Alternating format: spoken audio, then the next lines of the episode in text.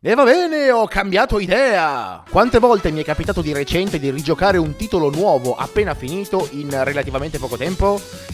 Un paio, credo. E una di quelle è stato con Crash Bandicoot 4 It's About Time. Non fraintendetemi, se ci ripenso mi viene in mente sempre in modo violento tutti i lati peggiori del gioco, ma l'ho giocato credo tre volte nell'arco di 2-3 anni da quando è uscito per PC. È che ha delle cose veramente fiche e delle altre che fanno veramente cagare. Ma una cosa va riconosciuta, solo perché Toys for Bob ha fatto delle belle merdate, non vuol dire che tutte le consecutive altre volte avrebbe fatto schifo. Infatti, Crash Bandicoot 3 è uscito nel 98 e negli anni a venire ci sono stati molti seguiti, alcuni discutibili, altri decenti, ma mai al pari del 2 e del 3. Il true ending di Crash 3 terminava con Cortex e Entropy che venivano spediti in un'altra dimensione senza tempo, ringiovaniti come neonati. E quale poteva essere il plot collegato a un ending del genere? Se consideriamo che l'era di Cortex è conosciuto ufficialmente come Crash 4 solo in Giappone. Rivoluzionando tutto, iniziando ad eliminare il nemico base della serie, la maschera Tiki malvagia Uka Uka. Sorprendente e coraggiosa come cosa. Uka Uka usa tutto il suo potere per aprire un portale spazio-tempo dimensionale per permettere ai suoi alleati di vendicarsi di Aku Aku e del topo arancione. Dopo che Aku Aku sente una forza dirompente scombussolare il tempo e lo spazio, Crash e Coco si mettono alla ricerca di alcune nuove maschere da usare con i loro nuovi poteri per richiudere la frattura spazio-temporale fermare Cortex, Entropy, Brio e Engine. Ma Entropy fa il doppio gioco con Cortex, diventando momentaneamente il true villain della storia. Questo spinge Crash e Cortex a diventare momentaneamente alleati, similmente a come già era stato visto in Twin Sanity. Il motivo di ciò è che viaggiando per le dimensioni parallele, Entropy trova una versione femminile di sé con il quale fa squadra e non solo perché ha un obiettivo comune, ma anche parrebbe perché si trovano attraenti tra di loro. Wow! Questo porta a un livello di masturbazione primordiale mai visto. Il plot, ripensandoci, mi ha divertito e l'ho trovato interessante non perché fosse realistico in una situazione come quella, ma nella realtà, ma perché le basi per una scrittura seria ci sono e poi viene cartonicizzata. Voglio dire, stiamo parlando di Crash Bandicoot, non di Halo? La sconfitta di Entropy e Entropy Shear dà l'occasione a Cortex di tornare nel 91, parlare con se stesso e fermare la nascita del Bandicoot, che gli ha sempre rotto il culo ma proprio come nel futuro il passato Cortex è una testa di e non crede che il Cortex del futuro sia veramente il se stesso di un'altra dimensione. La storia è buona, occasionalmente molto divertente, le cinematiche sono animate da Dio e il nuovo design cartunoso è perfetto. Il doppiaggio italiano è buono ma non perfetto, le caratterizzazioni dei personaggi sono palesemente più approfondite nella versione in lingua originale. Posso tranquillamente affermare che ci sono state delle linee di dialoghi di Cortex in sezioni di gioco che sono entrate a forza nella mia top best time moment in videogames della vita. E il motivo principale è perché il gioco non si prende sul serio, ma lo fa seriamente. Quando Cortex cita il nome del gioco, quando Cortex ci sfotte mentre lo inseguiamo e quando non riesce a mantenere il controllo ed esplode di gioia durante una boss fight, tutto questo è espresso semplicemente tramite l'audio. Lasciatemi correggere la mia precedente affermazione. È Crash 4 un bel gioco? Sì lo è. Level design, character design, background design, lo stile cartoon, la scelta della grafica sono tranquillamente i migliori di tutto il franchise. Finalmente un gioco nuovo con sezioni di platform classiche e impegnative. Non mi rimangio quello che dissi, le gimmicks non sono nuove, le abbiamo già viste in qualunque altro platform anni fa, come fare Tarzan sulle corde oscillanti o grindare come Ratchet Clank, ma non stonano nel contesto platform della saga di Crash. Anche le parti peggiori dei vecchi Crash, come prima andare a sinistra e poi tornare indietro per un'altra strada con la telecamera che non dava veramente supporto fino a ritornare al bivio iniziale, ma questa volta sono migliori, sono più corte e fattibili, non smorzano il timing del resto del gioco facendolo diventare un Resident Evil come capitava all'epoca. Quindi è tutto fatto con estremo rispetto ma migliorando la formula originale, aggiornandolo un poco. Come un giovane che davvero vuole bene al nonnino, davvero ascolta con interesse e rispetto e impara come vivere con gli insegnamenti che il vecchio parente gli ha dato, senza colpevolizzarlo del fatto che la sua vita non è quella delle persone di adesso o come quei giovani che scaricano il nonno rincoglionito in un ospizio senza considerare come lui si può sentire. E i controlli. Porca puttana, se fosse legale li sposerei e mi farei ingravidare. Poi però penso alla prole.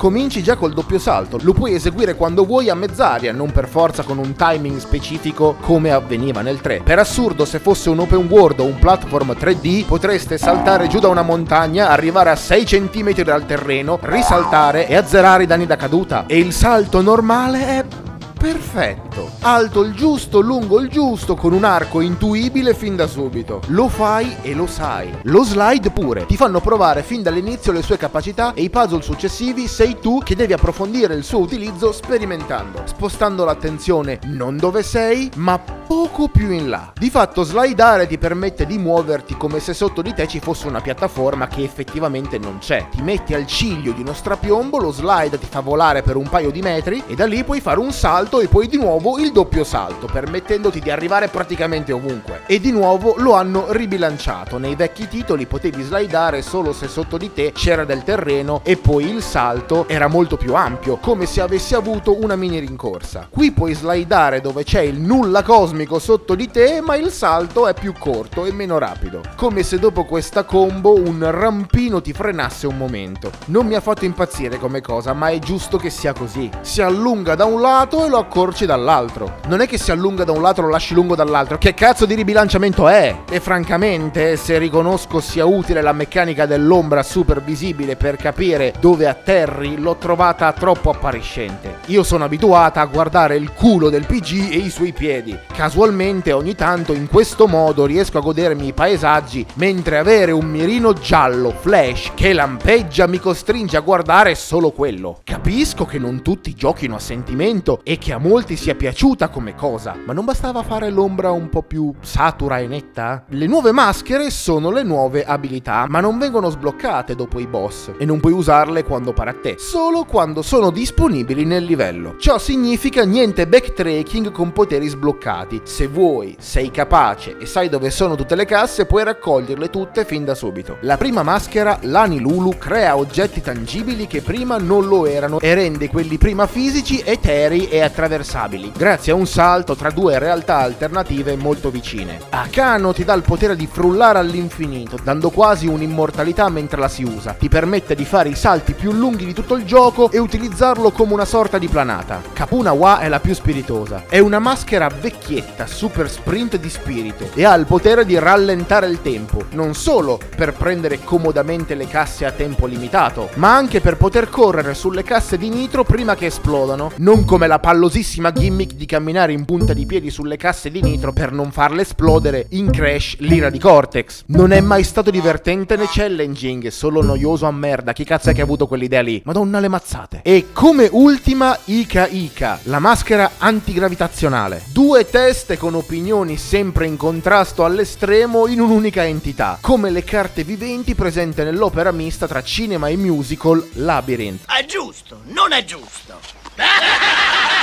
questo non è neanche la metà. Permette al giocatore di switchare dalla normale gravità, piedi per terra e testa in alto, a quella contraria, testa in basso e gambe in alto, camminando sul soffitto e persino usare il doppio salto al contrario. Una delle parti più divertenti di tutto il gioco è il castello di Cortex, quando in una piccola sezione dobbiamo attraversare una sequenza scambiando le maschere col giusto timing e giusto utilizzo di esse. Il primo boss è Engine, una versione migliorata della boss fight di Entropy in Crash 3. Brio è una versione migliorata separata dalla battaglia di Crash 1, con una seconda fase che prende spunto a piene mani dalla boss fight contro Tiny Tiger, uno dei miei villain preferiti della serie. Devi farti inseguire mentre cerca di schiacciarti alla Hulk maniera, e quando è stanco lo spingi giù dall'arena come avveniva nello scontro finale con Cortex in Crash 3. Cortex mi ha ricordato di nuovo la boss fight con Tiny Tiger, la boss fight con Engine in Crash 3 e le piattaforme cadenti di Crash Bash nella boss fight contro l'orso polare nell'Adventure Mode. Entropy è una boss fight side scroll e mi ha ricordato i Crash di Huge Adventure per Game Boy Advance. L'ultima boss fight contro Cortex è un mix di tante altre tutte insieme. Tiny da Crash 2 con le piattaforme cadenti, Koala Kong da Crash 1, la battaglia finale con Crunch dell'ira di Cortex e Engine con i laser da evitare di Crash 2. Il gioco è pieno di citazioni ai vecchi Crash e se sei fan è la ciliegina sulla torta. Ma se non sei fan della serie non importa perché il level design e il boss design funzionano da Dio in ogni caso. Per esempio, in un livello bonus dove normalmente devi raggiungere Tauna, la troviamo stampata su un cuscino comodamente appoggiato su un divano, come un pezzo di arredamento. A proposito di Tauna, le hanno cambiato il design, tutto calcolato perché ha una Tauna di un'altra dimensione. E a proposito di dimensioni, le hanno spostato il peso dal top of air al bottom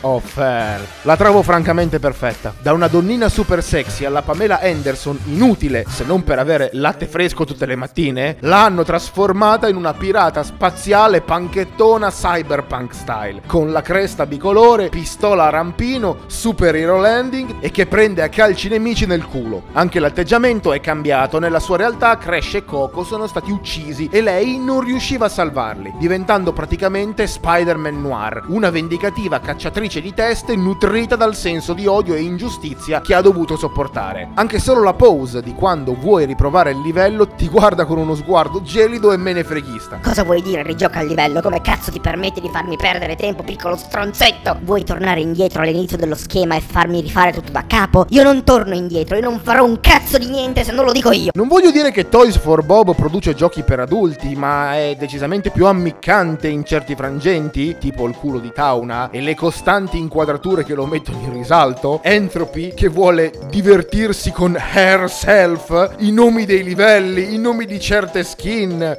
Toys for Bob. Che tipo di toys ha Bob? E dove se li infila? Sono sorpresa di vedere che il gioco nel Peggy può essere venduto a chi ha 12 anni in su. E non solo Tauna è giocabile, ma anche Cortex e Dingodile. E non sono solo platform lever dove rompi casse e tiri dritto, ma ognuno di loro ha le sue specifiche abilità e modo di giocare. Dingodile ha perso il suo iconico lanciafiamme atomico e un po' francamente mi dispiace, ma è stato sostituito da un cannone aspirante per rompere le casse, succhiare casse di dinamite e occasionalmente usarlo come arma a distanza una volta aspirato una munizione, per completare gli stage in una gimmick 2,5D. Cortex è il peggiore del pacchetto, ha un salto ridicolo e un dash a mezz'aria che termina con uno svolazzino. Ha una pistola laser che gli serve per rompere le casse come in Crash Bash, ma può trasformare i nemici in piattaforme solide e piattaforme gelatinose e rimbalzanti per saltare più in alto. E lo so, non è importante ai fini del gameplay, ma la grafica, i background, i dettagli sono ovunque e sono belli. Cazzo, sono belli! Perfino i personaggi ultra secondari come gli alieni di CTR, comparsi solo una volta, sono diventati parte integrante della trama. Ci sono citazioni di ogni gioco della serie. E ricordiamoci che prima di tutto questo gioco è uscito per PS4 e ha sempre avuto animazioni smooth, background pieni di dettagli e animazioni al solo scopo di essere gradevoli da vedere al di fuori dell'animazione.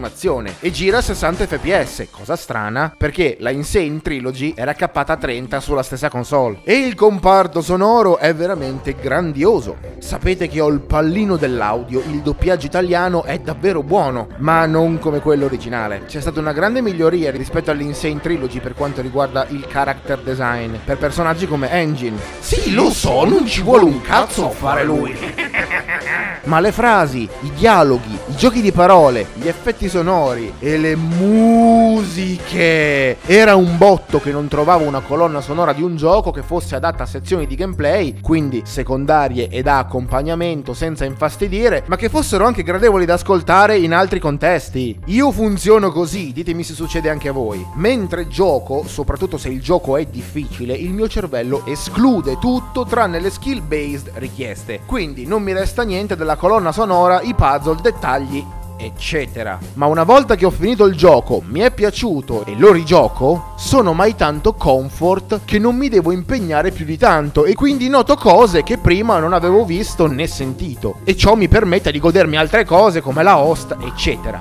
Ma in un gioco mai tanto complicato, trial and error, dove rifaccio sequenze fino alla nausea, morendo sempre nello stesso punto, non perché siano difficili, ma perché mi distraggo molto facilmente, capita proprio che mentre faccio una cosa il mio cervello si spegne e muoio a caso. Esco dalla routine perché c'è un suono o un'immagine che la rompe e mi riprendo. Questo mi fa incazzare, da prima bestemmio fortissimo e infatti risentire sempre lo stesso pezzo delle host perché muoio me le fa odiare. Poi tutto diventa memoria muscolare fino a che non sono completamente esternata dal gioco e quello che sto facendo, neanche guardo lo schermo, le mani vanno da sole e il cervello comincia ad ascoltare la host. Mi è successo un pacco di volte in questo gioco e ho trovato le musiche brillanti e catchy in questo titolo, che fondamentalmente per ogni livello è sempre solo una, ma viene riorchestrata variando un minimo a seconda delle fasi che stai affrontando, siano queste di grinding, platforming o chase running. Lo stesso avviene nel menu di selezione dei livelli, o anche quando si interagisce con i poteri delle maschere, avendo la host rallentata alla host 4x speed quando frulliamo, alla host reverse quando cambiamo la gravità e perfino alla host attutita come se avessimo la testa tra due cuscini quando siamo nella realtà alternativa. Sono cagate, dettagli privi di valore, ma fantastiche da trovare. Il gioco è sempre ammiccante, lasciando intendere per esempio che i protagonisti abbiano tutti i genitali. La morte di Cortex non lo trasforma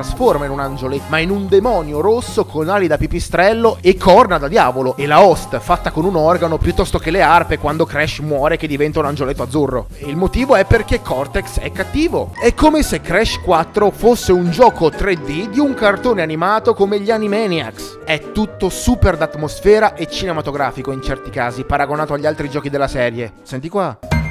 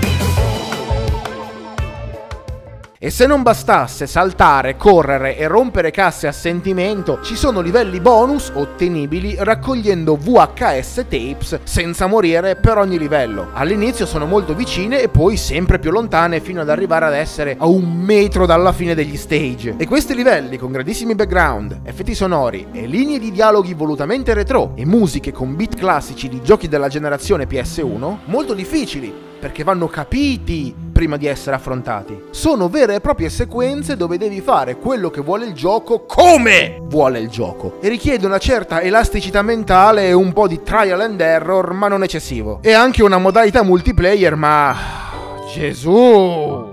Perché è talmente inutile che se non l'avessero messa non se ne sarebbe accorto nessuno. Intendiamoci, ho detto tante cose giuste e belle di Crash 4, ma non cambio idea su quelle dette in sede di recensione anni fa. Il gioco è troppo grande. Le gimmick non sono innovative mai. Certe volte muori senza una ragione giusta e la colpa è delle hitbox troppo ampie. In ogni livello devi guadagnare X numero di gemme e lo fai raccogliendo la maggior parte dei frutti Wumpa in tutto lo stage, rompendo tutte le casse ovviamente, morendo meno di tre volte per livello, trovare una gemma nascosta e battere il record a tempo dei livelli. Il punto è che ci sono troppe casse per ogni livello. Per farvi un esempio, sono 104 per il primo e oltre 500 casse per i livelli avanzati di cui alcune non visibili perché fuori dall'inquadratura. E alcune gemme? Uguale, o lo sai o non lo sai, non le puoi vedere. Alcune gemme semplicemente le trovi, altre invece devi risolvere dei piccoli puzzle con suggerimenti nascosti nel background per trovarle. In certi livelli, durante la trama, succede qualcosa che non ti puoi spiegare. Allora, nella mappa della selezione del mondo, sblocchi il livello alternativo di Tauna o di Ingodile, loro giocano in un'altra parte del livello contemporaneamente al PC canonico, che gli sbloccano la strada. Ma pensi che il livello finisce lì?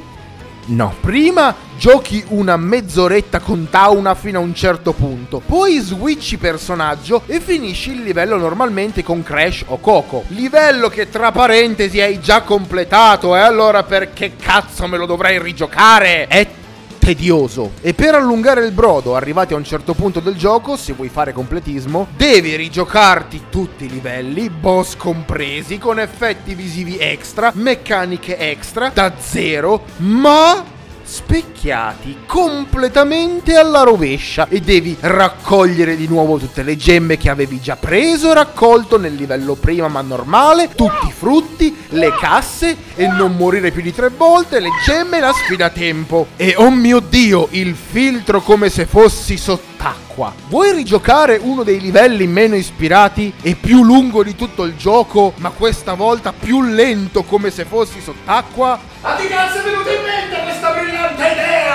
O la comparsa delle maschere Aku Aku che una volta collezionate tre ti davano un'invincibilità temporanea. Sapete quante volte mi è successo in tutto il gioco sta cosa?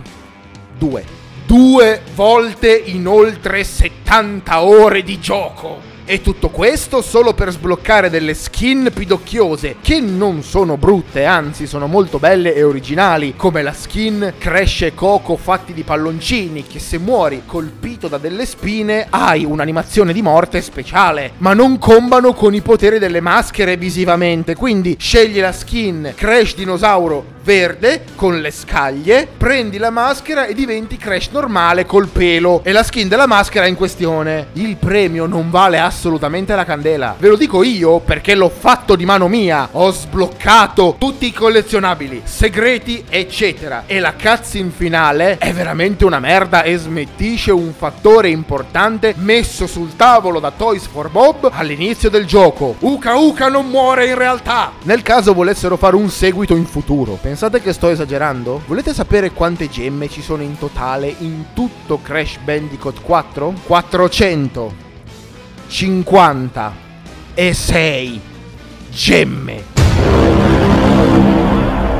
Ancora pensate che sto esagerando? Per non parlare della meccanica delle gemme colorate, proprio come Crash 2, alcune possono essere trovate facendo delle piccole tasche aggiuntive, come non rompere nessuna cassa. Oh mio dio, quanto ci ho messo! Oh mio dio, voi non avete cazzo idea quanto ci ho messo! 3 ore e 28 minuti. 3 ore e 28 minuti per prendere una gemma. Ho ancora le registrazioni, mio dio, è stato un incubo. I'm dead.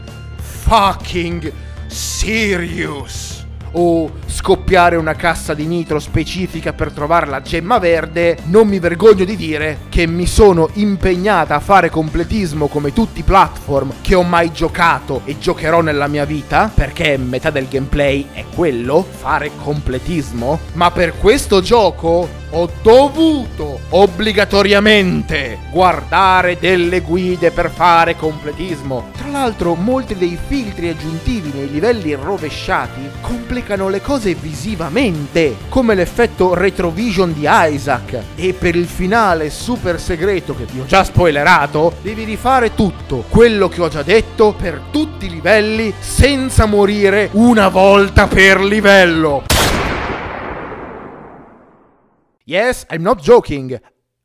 And I did it. I fucking bloody did it. And for God's sake you don't. Perché mi ha portato a sviluppare scogliosi e la perdita di un paio di gradi in un solo occhio. Erano anni che non trovavo un gioco che mi facesse spontaneamente andare in quella che io chiamo posizione di massima raccolta. Gambe aperte, gomiti sui polpacci, schiene inarcate in avanti, mani sotto il tavolo e un solo occhio aperto fisso sullo schermo. Credo che l'ultima volta avessi tipo 10 anni. Tutti in ufficio che mi passavano davanti e mi guardavano male, mi hanno anche fatto delle foto a tradimento e Gesù! Quando mi sono vista sembravo un australopiteco australiano. Ci credo che il mondo giudica i player come scimmie problematiche se tutti finiamo così. Per non parlare dei bug. Ora lo sapete, mi basta entrare in un gioco, avere in mano un controller, che rompo qualsiasi cosa. A volte alcune nuove meccaniche funzionano e a volte no. A volte devi morire ma non muori. A volte non devi morire ma invece muori. Bene Crash 4, ti aspetti la perfezione da me? E va bene, lo accetto. Ma io pretendo la perfezione da te anche. In più a tutto ciò avevo solo lo Steam Controller. Quindi a tutto quello che vi ho detto prima, unite che ho finito il gioco interamente con mouse e tastiera. Ed è per questo che ritengo che Crash 4 è diventato uno dei peggiori giochi che abbia mai giocato in vita mia, se cerchi il completismo. Sì, da giocare normalmente è ok, anche se giochi senza vite infinite, in quel caso i frutti Wumpa servono a collezionare vite extra, ma ci vorrà 5 o 6 ore se giochi rilassato. Ma spendere, anche se 40 euro sono pochi per un gioco del 2020, dicevo, spendere 40 euro per un gioco che oltre oltre l'80% è rigiocare di nuovo e di nuovo e di nuovo gli stessi livelli, è sovrapprezzato. Continuo a ricordarmi più le parti negative che quelle positive quando ci ripenso, ma non vuol dire che non l'abbia apprezzato, altrimenti l'avrei abbandonato a metà e lo sapete, non mi faccio remore. Se solo Toys for Bob imparasse dai suoi errori e se le case di sviluppo assumessero come game designer qualche youtuber o content creator che ha a che fare con i video videogiochi più spesso, magari queste cacate non succederebbero. Oh, una cassa di TNT. Beh, è stata una bella giornata fino ad oggi. Hello, I'm Spons Bandicoot. Oh mio Dio. Lo sponsor di oggi è HelloFresh Italia. È uno di quei siti dove tu vai su internet, controlli il menu, ordini quello che ti va di mangiare e HelloFresh ti invia a casa tua in 24 ore gli ingredienti, le ricette e il dosaggio che ti serve per preparare quello che hai ordinato. Chiunque può farlo, i risultati sono buoni. E se utilizzi il codice sconto LOGNL al momento del pagamento, otterrai uno sconto di 70 euro per i primi 4 acquisti. Cosa aspetti? Insetti. Vai su HelloFresh, ordina, cucina e godi. Oh, tante grazie, Spons. Now leave. Ok.